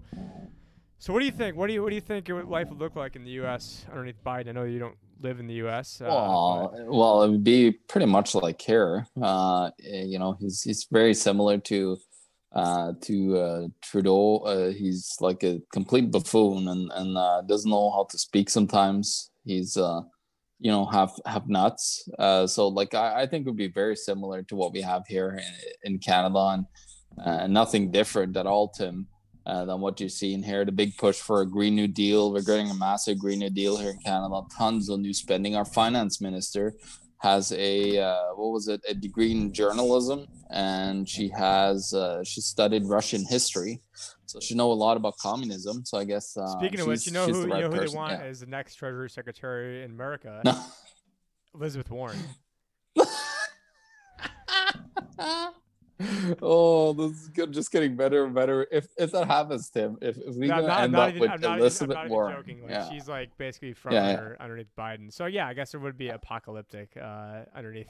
yeah, pretty much. Then you know, like it, it it's gonna be like we have in Canada. So uh, Tiff Macklem, the new like we used to have Stephen Poloz here as our head of uh, the central bank, but now Tiff Macklem, he used to be number two at the Bank of Canada, but he actually Tiff Macklem came uh, was out in a big speech. There we had our interest rate decision staying at zero point twenty five percent, but he said that you know Bank of Canada will hold rates at zero until twenty twenty three. We just want you to go out and and you know buy that new car, renovate your house. So they're getting desperate when the central bank, the head of the central bank is coming out and saying directly to people's faces that you gotta you gotta basically get as much debt as possible because we need to save the economy from going to the cracker. Just waiting for them to say buy, buy the dip. That's the next thing we need. Yeah, oh, by the dip, yeah, yeah. th- th- They'll probably come very soon as you know we're starting to get in more and more distress. But, but Tim, I actually um I'm working on a big project uh that probably will be done in a couple of weeks. Uh, it it is like looking at central banks' balance sheet around the world. Now I have reports actually that you can go and find under my the economictruth.org under my info. If you go to my infogram page, uh, there you find like uh, where I put my charts and stuff. Uh, and you can find uh, some work I've done on uh, global b- balance sheets, but I've done some more work since then because since I did it last, it actually skyrocketed quite a bit. Um, and uh, so, what is interesting, Tim? I, I did, you know, pull the numbers for central banks and, uh, you know, the data on all them in 2008, 2016, 2019, and current, uh, as of current. What's interesting here is that uh, I, I took a number and I I don't know if you agree if I should use this number or not, uh, but I used the number of central banks' balance sheets to a current GDP. Uh, and and this is interesting. So in 2008, it was at 36.21 percent. This is globally. We're talking about the whole world right now. Um, in uh, 20 uh, no 2008, it you was can find these on our Discord, 36.21. right? You can find this on our Discord, right? It will be there uh, there soon. You could find uh, some of some of the work has been published already, but this is an ongoing kind of basis that I try to keep up to date on these central banks. It's it's a lot of work because you got to go from their local currencies to then use dollars to uh, may and make sure it makes a lot more sense. You could add all the numbers together, so it's it's a lot of work to put this together. But uh, so in 2008, it was uh, 36.21, and uh, the balance, total balance sheets was approximate at that time 22.9 uh, 76 trillion dollars was the total uh, world central bank uh, balance sheet. Now in um, in 2016, it increased to 34.037 percent, and the percentage increased to 44.59. In 2019, it actually dropped a bit the the central bank's balance sheet to GDP because they were in kind of a little bit of a tapering mode uh, right as I, you know, uh, did my check-in because it's at four trillion something, uh, the US dollar number. Uh, it was at uh, about the same, like didn't uh, increase much in from 2016 to 2019. it went from 34.037 trillion to 34.396 trillion. So very, not very much happening there, right? Uh, and uh, it actually dropped to the GDP because GDP increased from 76.33 to 87.75 trillion. Uh, but in 2020, uh, Tim, and I used approximate numbers now for year end, where we're going to be, uh, it's predicted to be minus 4.9 as of uh, as of the numbers from the IMF. Uh, and currently, this is before probably we're going to have uh, a lot more uh, central bank balance sheet increases this year, I think. Uh, but current, it's at 46.98 trillion. So from 2019 uh, till 2020, so far, it has increased by 12 over 12, uh, yeah, 12.6 trillion dollars. Tim, the balance sheets globally uh, and uh, you know central bank's balance sheet as percentage of GDP has gone uh, up to 56.31. And if you take central bank's balance sheet as a total, uh, I have the total for other years, but I don't really care to mention that number now. That you can go and look at all this work later on when I publish it. But the central bank uh, balance sheet uh, percentage of total debt in the world is at 18. Yeah, it's at 18.21. Is it is it my uh my hands free here that's a little bit Tim? It's it's something that's rubbing against yeah. It, making a I, like is it maybe I'm just gonna hold it out like this. But um so that's that. But then of course I I also have some numbers that I'm just gonna mention a few numbers that might be interesting for everybody uh, for a percentage increase from uh, 2020 till no from 2008 till 2020 of central bank's balance sheet. it's I, I wanna I wanna see from the expert Tim Picciott here. You know, what do you think uh, the increases in balance sheet in percentage wise for the United States Federal Reserve? I bet almost let's, like let's see how good almost, it is. Almost like hundred percent. No, it's 893.93% because it went from 800. Oh, you're talking so about, I'm talking about percent, pre. percent of GDP, not just the balance Incre- sheet. Okay. No, no, uh, percent increase in balance sheet. So the balance sheet was at 800 billion, and now it's oh, from when from when to when? I thought I, I didn't. Yeah, know. no, no, no, yeah. No. I thought you were talking about since I thought you were talking about since the start of the pandemic. Yes. Okay. No, no, no. So, so that is uh, the United States. That's the Federal Reserve. Canada is uh, was up 10 uh, 1054 percent uh, you have other ones here you got uh, ghana which is really bad it's at 2244 percent uh, you got uh, argentina 23.73 uh, thousand percent uh, and then you have uh, let's see here there's uh, russia is really bad it went for like up 900 9998 and this is from 2008 right yeah, 2008. So this is pre-financial crisis because I, I thought that was an Im- important number, but actually we're we're uh, just just under the numbers of Turkey. Turkey is 940. They're uh, currently in actually a lot of trouble. They're they're uh, lira over there. They're at record lows now. Uh, it's continuing to lose its value, and then of course Bank of England 966.82%. So th- there you go. You know, th- it's it's funny. Like we've been in a great depression, Tim, since 2008. That's my, uh, anyways, my point of view. But they all uh, they papered over it. They bought, you know, all these terrible assets for the central uh, from the banks, and then given them reserves. And with the new reserves, they can't do anything with the reserves, but they can print a ton of new currency and then you know go and bet on the stock market, the the, the banks. But they're not lending to people here in Canada. They're just looking We at some new static. rules. We got that static coming back. It was it was great when you were holding it. Oh yeah. So they got the actual um, um, you know uh, CMHC here, which is the same as Fannie Mae and Freddie Mac. Uh, it's Canada's Mortgage and Housing Corporation. They're actually looking at creating new rules now. So like one person from the household uh, has to be at least 680 in, in credit score, and they're looking to actually do 20% down now uh, on those mortgages because they they're not doing five percent down anymore. Uh, suddenly, that just suddenly changed. Uh, it was this week actually that they mentioned that. So we're in real bad, bad trouble here, Tim. Well, America, Especially America, when- you yeah. can still get away with three and a half percent down, or if you're a uh, if you're a veteran, and I believe it's even zero percent down, or a farmer, other agricultural purposes. And I, I'm checking out your Discord right now, and let me uh, just put this on screen here. It shows. Uh, is this really from? Is this really from the World Economic Forum? I don't know if this is a spoof or a meme, but it says you'll own nothing, and you'll be No, happy." this is this is hundred percent Tim. Actually, That- there is a actually- video on That's there. real. Oh my yeah, it's God. a video with prediction. uh, Thank you, Free pre- Nilly, for predictions. Yes, thank you for for Nilly from that. And there's so much good stuff. So so make sure you guys check out the Discord. This Yeah. another way to keep in touch with all of us. And and also, I mean, we've had a lot of uh, a lot of new followers in Odysee. I mean, obviously not like a ton, but Odysee is basically like a library. It's like the video streaming app for libraries. So if you're either LBRY or Odysee, you'll be subscribed to the same one. But we've got a Yeah. 144 now, which uh, you know only I think is up about 44 in the past day or two. So thank you to all the uh, Wham subscribers who are over there. I think BitChute.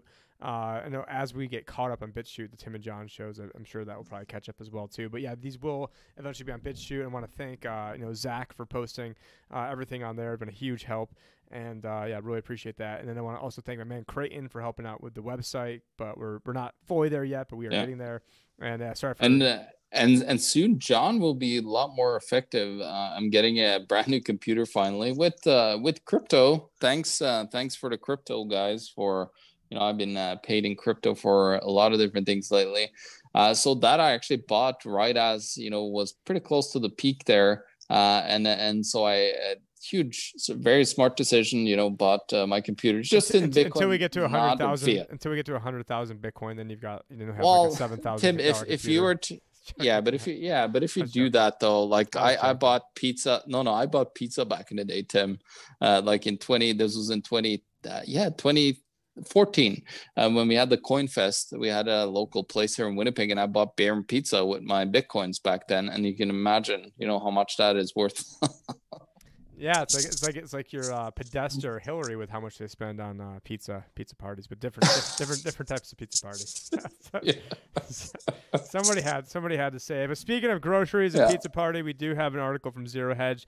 A lot of hoarding. Americans race to supermarkets as second wave arrives. And you know, I would say, you know, people should be prepared. And you know, all the time I get people who are asking me. I'm not even, you know, not even selling anything, but people always ask me, "Oh, I've got you know ten thousand dollars. What should I do?" Or five thousand dollars. Well, I mean, the first thing, you know, not even financial advice is, isn't really financial advice at all. But you know, you should. Do you have food supplies? Do you have water? Do you have Water, water, yeah. filters? I mean, I live in the desert, and so you know, I've got you know, Oh, very, I've very, got very a whole bunch of you know five gallon you know purified water that's sitting out there. I've got you know uh, you know water filters, backup water filters, uh, you know survival straws, all sorts of stuff. You know, I, actually I had uh, because six years ago, almost almost exactly, I was dressed up as Barack Ebola for Halloween, and so I actually am like, you know what? People are gonna think I'm crazy if I buy N95 masks and hazmat suits, so I'll just be Obama dressed up, you know, because at the time Ebola. was ebola yeah around. yeah So I hope. I yeah bought a whole bunch ebola of- came to the united and states everyone everyone thought I was crazy for buying all the hazmat suits and and uh, and what an N95 mask, and then now everyone thinks I'm crazy because I'm not wearing them. And actually, I gave my grandparents the N95 mask, so I'm not. Well, and that's a that's a thing that you know, like these masks, this cloth masks that they're talking about, they're totally useless, and uh, they're literally forcing people. And of course, if you go to the BC Health and to Ontario Health, the provi- provincial health authorities there, it says that cloth masks will not protect you from getting COVID. Yeah, and there's one guy who actually just snoozed him on Facebook, sort of a Yeah. big crypto guy. And after this next story, we we do, do have a bunch of crypto stories coming up before we leave you guys today. Uh, but yeah, I, I had to snooze him. But yeah, so anyways, making sure you're good on that. You know, probably want some firearms, probably want some ammo, get some you know, some gold and silver and some crypto stored on the side. Uh, but you know, if you it doesn't matter if you've got you know hundred thousand dollars sitting in you know a stock account if you know there's no food in the grocery stores and you starve to death, like oh. And well, they, they started to shut down uh, gun sales here. Like actually, uh, Canadian Tire here, which is a massive store, uh, it sells a whole bunch of different things from car parts to uh, recreational things uh, and so on. Like they're, I, I don't know what they're maybe Menards. Yeah, they're they're similar to Menards in the United States, and and they actually one of the local ones here shut down their whole like uh, gun section. There's I no was on I was there. on. Cabela's like a couple days ago. I Yeah. was looking at guns and like the the handgun I was looking at, they didn't have any of those in stock. Didn't have any of the shotguns I was looking at in stock. Didn't have any of the AR-15s in stock that I was looking at. Like this is Cabela, like a major major Yeah. retailer, like even available to ship. Like not, not only like just at like the local store here. Oh, there there's a lot, and it's not just guns; it's everything, Tim. Like I'm in the huge supply issues with my work, like with uh, the getting parts for my jobs that I have.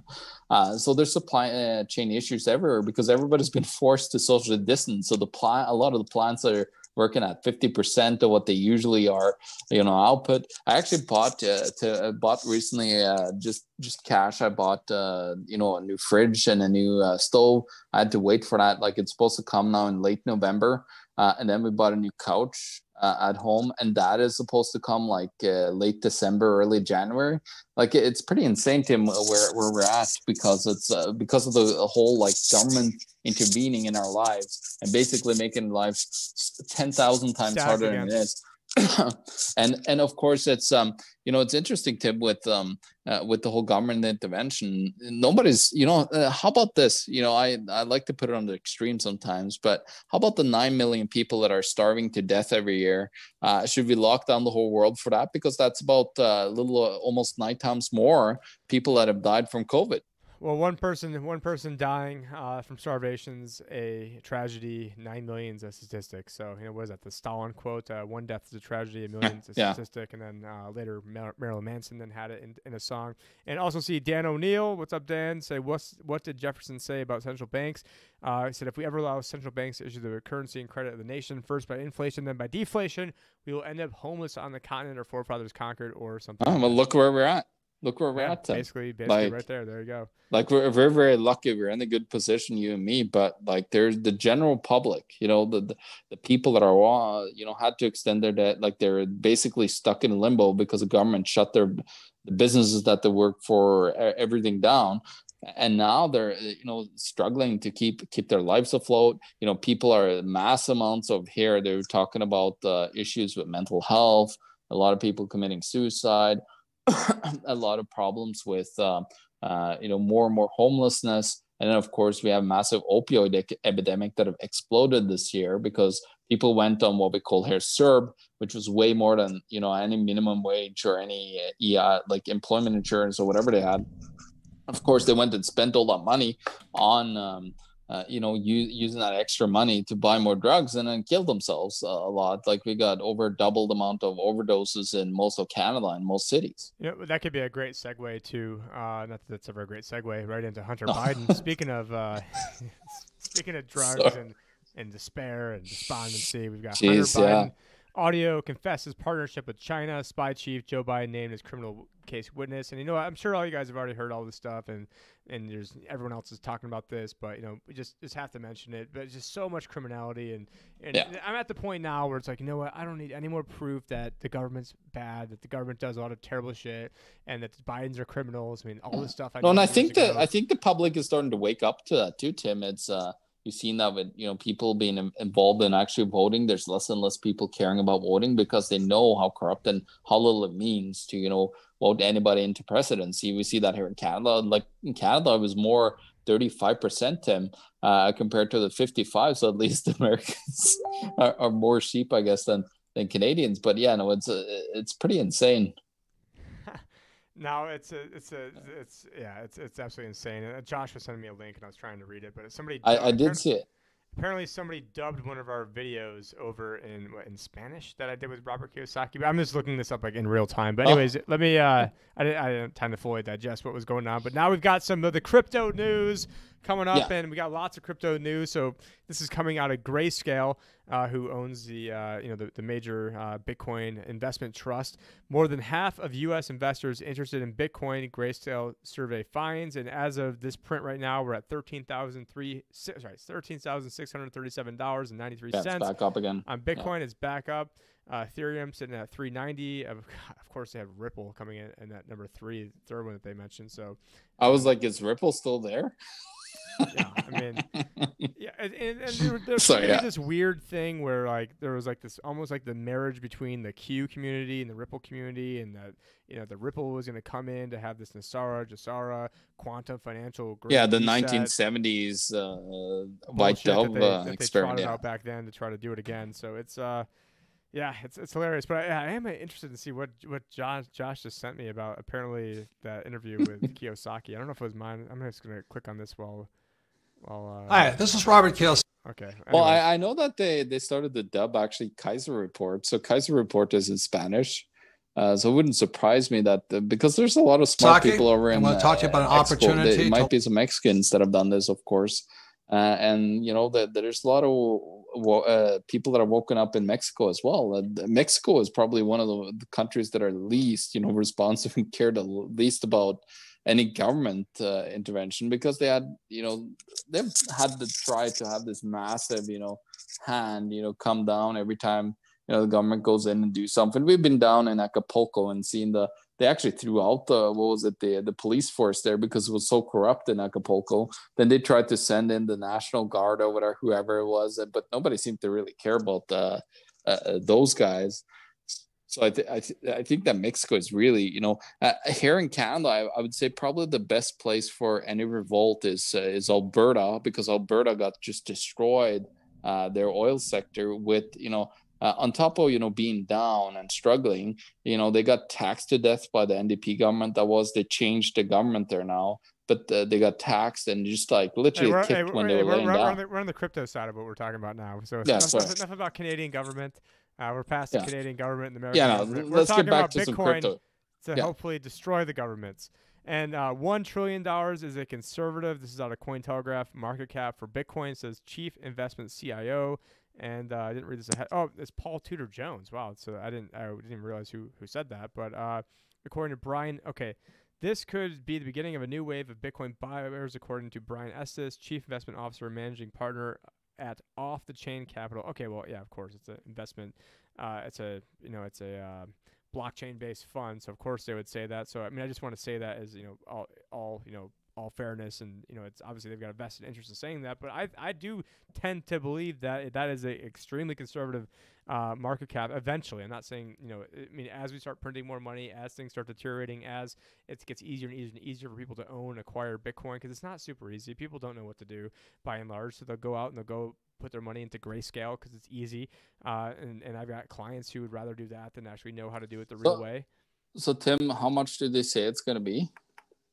It, they were just saying What's that one trillion dollar market cap is a conservative estimate for for Bitcoin. So What's the supply, Tim?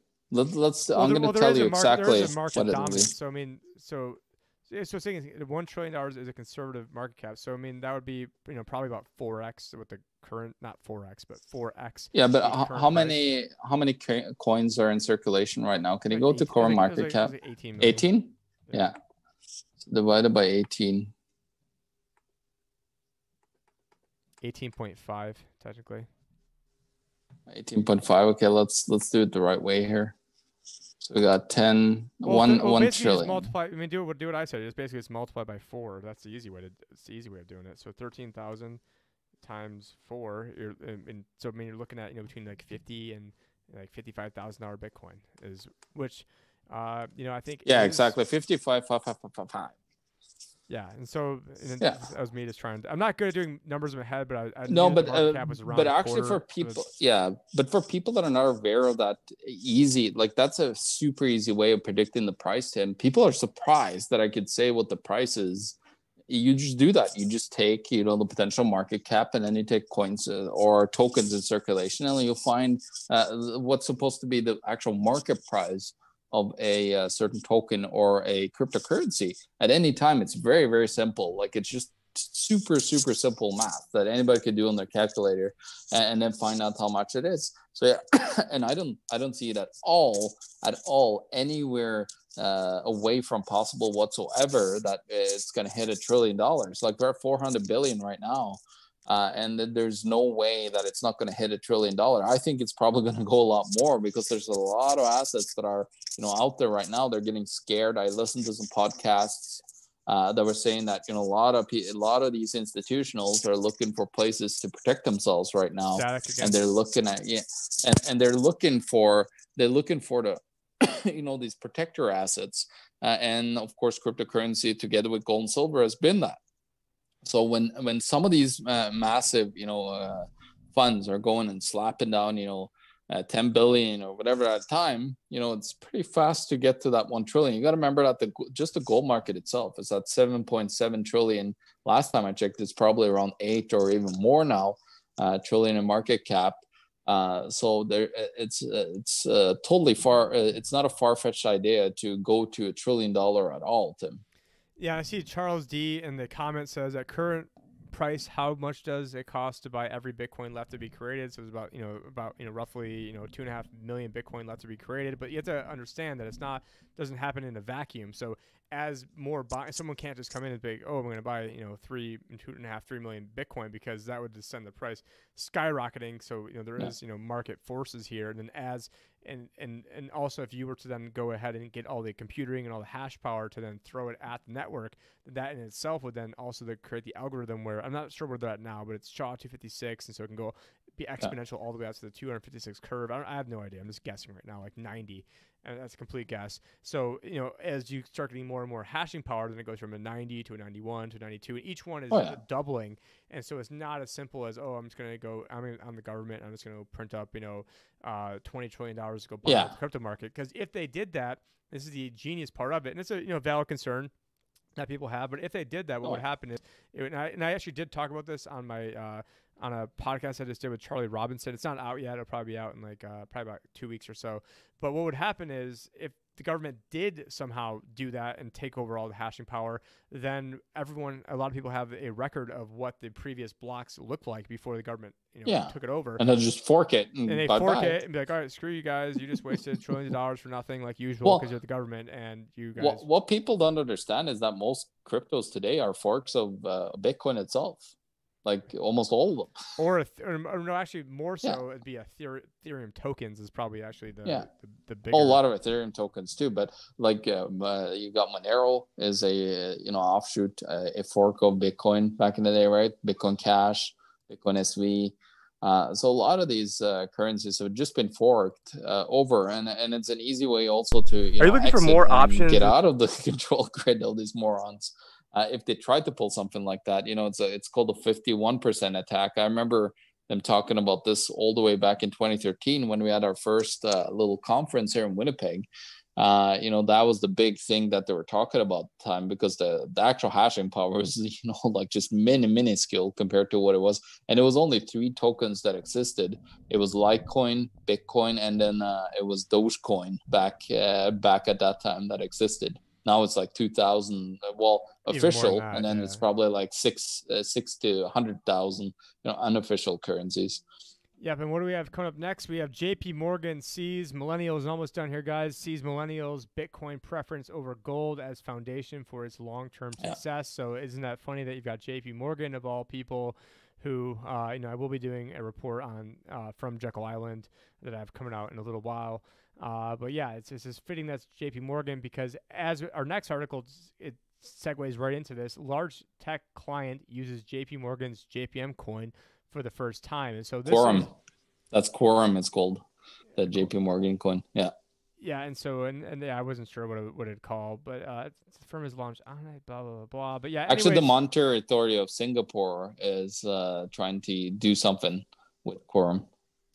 Yeah, and so what they're doing, you know, with this is it's for you know it's it's all like interbank transfers uh, that they can make. So it's not you know really like a real sort of like crypto. And obviously, since J.P. Morgan is you know creating it, it's obviously not a real type of you know crypto, but it is using technologies. And it's been said, and I'll say it again, that obviously you know crypto can be used to either enslave humanity or free humanity. And I've been trying to help it free humanity, but unfortunately, because of all the uh, Ripple uh, tards out there Yeah. and other people that they are advocating towards the uh, controlling humanity aspect of it, and obviously, Well, yeah, it's JP because Morgan- it sounds cheaper because there's less. Like you can buy a whole Bitcoin. Like uh, people don't understand that Oh, you can what buy if. Ripple was only uh, like a thousand dollars? Because I'm like, yeah, there's like you know trillion. Yeah. Like, however, I forgot how many Ripple there are, like eighty billion. Oh, and, and you can constantly print new ones, right? So like the, the whole Ripple blockchain is Well, just a, it's, well, not even a real blockchain. It, it's just a fake uh, ledger. And I don't even want to waste any more time even talking about No. Ripple because Yeah, I, I had a three minute video that didn't. Uh, they actually, by coincidence, the day of the all time high of Ripple, and saying in every at the time, this is like I this thing's like January third, twenty eighteen. That was it was only a three minute Facebook live that I did, and uh, at the time, everyone said that Ripple is going to be ten dollars, and I said I hope everyone that's buying right now that thinks it's going to go to ten dollars, I hope you lose all your effing money, and then my internet cut out. But right at that point, so was, but I was going through. Uh, you know, like the, one of the guys behind Yeah. Ripple was also one of the guys behind uh, behind uh, Mount Gox, the guy that actually sold the Mount Gox to the other guy, I believe was Jer- Karpeles, I think was the guy who ended up owning Yeah, it. That. But yeah. before Karpeles was another guy, and then that and I forgot the guy's name, but uh, it, w- it, would, it would come to me if I were to think about it for long enough. But anyways, it was that guy that knew a bunch of shady stuff were going down in that email in that video. There's emails that go back, and I, I will say if you want to know more about this, and I don't agree with this guy and everything, but Tone Vays has a really great. Uh, uh, I think he called it uh, some sort of scam. I mean, he's always saying scam, and he's like the boy that cried scam. But anyways, he did one that was really great on on Ripple back in the day. Uh, that you know I, I thought was great. And then we got one more article over here. Actually, two more articles. But for central bank digital currency, the first nationwide CBDC in the world has been launched by the Bahamas. Bahamas. So there we have it. We have the sand dollar, uh, which is you know a uh, Bahamian, however, I don't know how you pronounce it, but Bahamian, Bahamian, uh, can now use Bahamian that. Grove. Yeah, weaving, come not weaving spiders, or, or weaving spiders. I forgot what it, what that is. But anyway, so that Yeah. that's interesting. I mean, I haven't, you know, it's Bahamas, so I haven't, you know, decided to, you know, Yeah, the, the dive in. problem with CBDCs though, central bank digital currencies, and it's not CBC, uh, CBD. Like we're not talking about CBD oil or anything here. We're talking about something way uh, like dangerous currency. and toxic. Yeah, something very toxic. Uh, and uh, a lot of these currencies are not blockchain whatsoever. They're just digital ledgers that they're trying to, you know, uh, create some form of currency that is, you know, digital that they're gonna enslave us in. Because as soon as we go to those uh, central bank digital currencies, you're gonna end up with a, a, a bank account. You might it might look like you have your bank account with your bank, uh, potentially that they still have that. So you know the general public doesn't see that you have your bank account directly at the Federal Reserve or at Bank of Canada. Uh, but it's going to be like that, and you're not going to be able to take out any currency to have any privacy whatsoever. And that's why it's so important, Tim, with uh, a lot of these cryptocurrencies that we educate ourselves on them and that we take them and start using them uh, a lot more uh, because if you don't, we're going to get enslaved in this central bank digital currency world that is coming. No matter what you tr- uh, everybody tried to say, they're pushing it really hard. Uh, as of late, Tim, and uh, they're not going to slow down. They're going to because they know that if they can't, you know, enslave us uh, into the central bank digital currency system, they will not be able to go into deep negative interest rates to then try to, you know, continue the the Ponzi scheme that they got going. The central banks with uh, currency printing. So if if they can't get us, you know, corral us into the central bank digital currencies, it's that that is the total end game whatsoever. Like there's no way out if they if we stop that uh, from happening, you know, it's game over to the central banks, in my point of view. Game over. And now here's speaking Yeah. of game over uh, from the other way, other side of things is DoubleLine. Last article here. Digital currencies will end the dollar status as the world's reserve currency. And again, DoubleLine, we mentioned this earlier. That's run by Jeffrey Gundlach, who is known as the Bond King. And that is uh, the Bond King's company talking about this, not just some tinfoil hat wearing person. This is, you know, one of the most inspe- respected money managers out there and a guy that, you know, has called a lot of things, you know, correctly. And, uh, and I do, you know, tend to agree with that. But you know, we've had a lot of stuff that we've talked about today, and we'll probably cut this up and have like a separate, you know, crypto section, and separate section on, you know, the all the Yeah. stuff we talked about in the beginning, which was so long ago I can't remember what we were talking about it. And then Josh said that I should have invited him onto this. Yeah, well, I did invite you. I thought you were gonna be sleeping because it's I don't know how early it is, but anyways, if you We guys don't are, want you on there, Josh. Come on. if you guys are watching this as part of This is our show. Stay out of here, Josh. If you guys are watching this as part of yeah, eh, part of uh, you know Wham, you know, hope you guys you know can subscribe to us. We're actually we're still on YouTube, so you can subscribe to the Liberty Advisor channel on YouTube. You can also uh, find us on BitChute, which you know soon we'll have all the videos up there. You can also find Yeah. us on. Uh, actually, sorry, I realized I was. Let's get that- Josh on for next week. Yeah, and actually, you know, we're probably gonna take a break on Tuesday because Tuesday is the election. Oh, Tuesday. Yeah. Thursday then- would be the only time. Yeah, and then Monday, you know, we'll, we'll be back Monday for Union of the Wanted, which that should be, especially if Ed's there. So I mean, Ed's gonna be there. I mean, it will potentially be there. Uh, Sam Tripoli will definitely be there. Probably get Melody Crow, obviously Ricky, uh, who's running it. A lot of a lot of big time people are out there. John's gonna be Yeah. there. I'll be there, and hopefully you'll be there. But anyways, I'm gonna go out with a quick little ad, and uh, hope you guys will be back. And anyways, John, what what do you want to pimp? Do you want to, you know, you got your website, the economic Yeah, pretty easy. You, yeah, go to my website, theeconomictruth.org, and there you can find, of course, anything about me. You could also hire me if you want to to uh, either you know uh, go into deep into economic history, try to teach you a little bit about you know what the potential outcomes could be by understanding history, become very powerful and can win that way. Uh, so you could set that up. You could also like I'm I'm doing uh, blockchain consulting a lot of times, so I actually have been a blockchain uh, advisor for two different blockchains. I'm still uh, working on uh, one called um, uh, UOS, and then I still also work on one called Uberstate, which is a real estate uh, token. Uh, and then, of course, I'm working on another project right now with a another buddy down in Australia, which is pr- pretty excited about as well, and see what we can get out of that.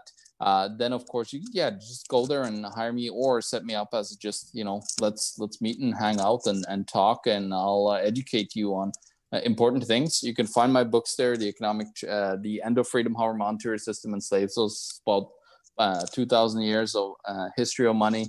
And then, of course, Canada, the greatest economy in the world, question mark. I actually have had some people tell me that, you know, this is a book that anybody could read in any country because it's, it's basically very similar to, uh, you know, in every country around the world of what you're writing about. So uh, very important things. And of course, you can find everything else that I do, all of my data that I put out about the Federal Reserve. You know, the Tim, I probably have some of the best data in the world, I would say, uh, out there right now when it comes to all I've the, different interventions. The best data. There's never, no, no, the world's never seen data like me. It's huge. It's awesome. Yeah, And, I, uh, I and wish if I you was better. If anybody wants to like, send John a donation for a for a new microphone, so we don't have to hear the static, you know, he will be accepting those too. Actually, actually, I do have my good microphone, but I'm I'm on my stupid hands free right now. So I think my hands free is going sometimes bad. Sometimes Yeah. the problem with the Yeti, and I've got one over here too, is that it picks up a whole lot of extra noise too. So you know, Oh, there's, sure. there's all sorts of uh, use cases for this stuff. Anyways, I'm going to leave you guys with a quick commercial. Thank you guys for hanging. We'll be back on Monday for Union of the Wanted. Potentially might do a random thing on Tuesday with, you know, I'm, I'm, I'm probably going to be at Dr. Frank's house, so might be doing an election thing there, but not going to guarantee it. And uh, yeah, and if not, we'll be back with the Tim and John show on Thursday. But thank you for watching. Make sure to like, subscribe. Thank you for everyone that has been in the comments. If you guys want to get in on future comments and ask us questions, make sure to uh, you know watch us live. We'll be coming live. Actually, we got a time zone change next week because I'm in Arizona, so we don't change times. So what what time are we gonna do? What time is good for you uh, next Thursday? Because Well, right it, now I'm it would just hours- yeah. basically, uh, I'll be on Central Time, so you'd be on Mountain I'll Time, be so I'm, you I'm could just add. Pacific time to Mountain time because Arizona are rebels. Yeah, so so for me, like I'm just like you could just think of like an hour le- uh, er- earlier for you, right? Yeah, an hour. It would be an hour early for you. Uh, Okay, that's basically fine like for me, so or like later. so like six o'clock Eastern for for Six o'clock Eastern would be uh, would be well, actually, it'd be uh, better seven Eastern because that would be six my time. Uh, six or like so seven or later Eastern. Okay, So- yeah, I guess everybody Yeah, else that's best. You know, I, I hate how everybody changes and we don't change. Yeah, I I'm I I'm wish every- changing this I weekend. wish, yeah. I wish everybody didn't Yeah. change because it's such a pain in the ass trying to schedule this time of year. Uh, but maybe because I got my brain and so many other things. But anyways, Yeah. thank you guys. Problems for- when government exists. But no, Yeah. All right. Peace out, guys. yeah, have a good one. Are you looking for more options inside of your IRA, inside of your retirement accounts, and just the plain old maybe 10 choices you have, large cap indexes that you have inside of your maybe old employer 401k? Well, if so, if you're looking to do more exotic things like investing into Bitcoin where you can hold on to the private keys, We do offer self-directed IRAs. You can find out more about that at thelibertyadvisor.com. Helped pioneer this back all the way in 2017 before the big run-up to be able to help people put them on a better path within their own retirement accounts and let them and let you guys invest in the things that you know about, not the things that Wall Street is just telling you to invest in so that way they get a fee. Anyways, thelibertyadvisor.com for all for more information and how we can help Okay, you and your family Yeah. on a better path. Thank you.